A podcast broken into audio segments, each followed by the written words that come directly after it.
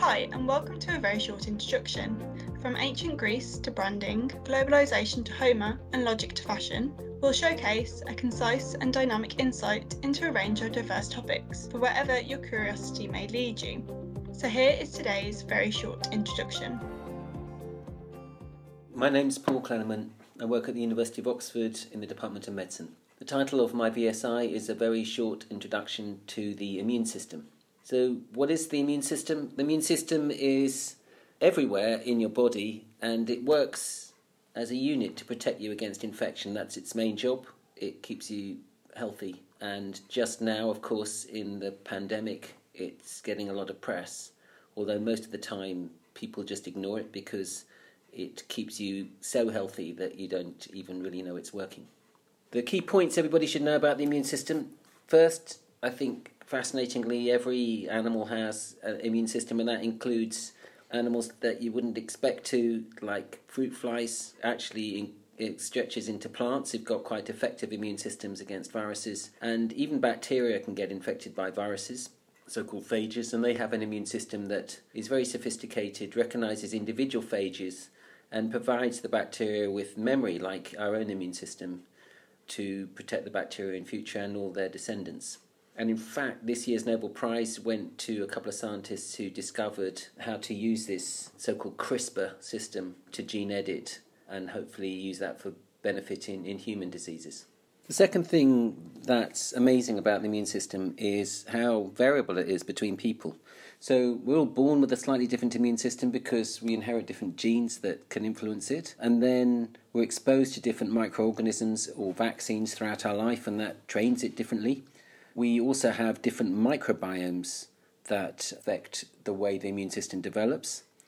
So that changes it between individuals, and then throughout our life, our immune system changes, and, and that's something that's become evident in the pandemic again, where younger people find it easier to deal with the virus on average than, than older people. And so the whole aging process impacts the way the immune system responds to new challenges.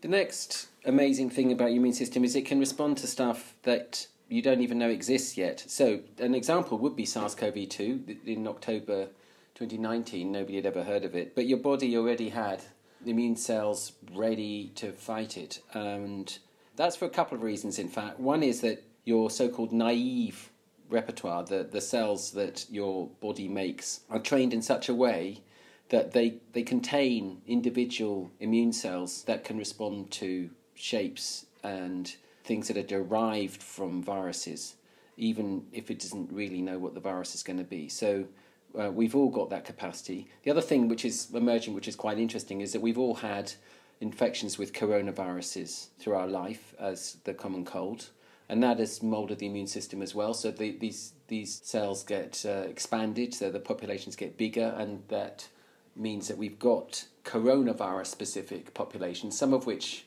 at least partially cross react with with SARS CoV 2. At the moment, we don't know whether that is in any way protective or even harmful, but we do know that you can measure these things. So, for those reasons, so the fact that you're born with this incredible capacity to respond to different things, and then, then that capacity gets even uh, broadened in, in many ways by by exposure to look-alike organisms, that does uh, make your immune system very flexible. I got interested in immunology because I had some great teachers at university they just made it interesting. The immune system is very complicated. It's a bit like the brain in many ways, and lots of the arguments were a little bit philosophical about why it was designed the way it is, and concepts like tolerance and and um, memory have resonances with people studying neuroscience and, and the kind of complex interactions of, of different sorts of cells to create behaviors. That's essentially what the immune system is doing. And actually, the interaction between the brain and the immune system is still fascinates me, even though it's not something I personally work on, but it's clearly something of interest in both directions. And then I got into the research because when I started working in infectious diseases in the 90s, there was a huge problem with HIV. At that point, we didn't have very good drugs, and the immune systems of the patients that we saw were severely impaired, and it was a huge problem. And the drugs have made an incredible difference and so I wanted to understand what was going on better. And immunology is just fascinating in that respect. And it's one of the big success stories in, in modern science where not only we, do we actually understand things, but we provided cures for diseases like hepatitis C through drugs.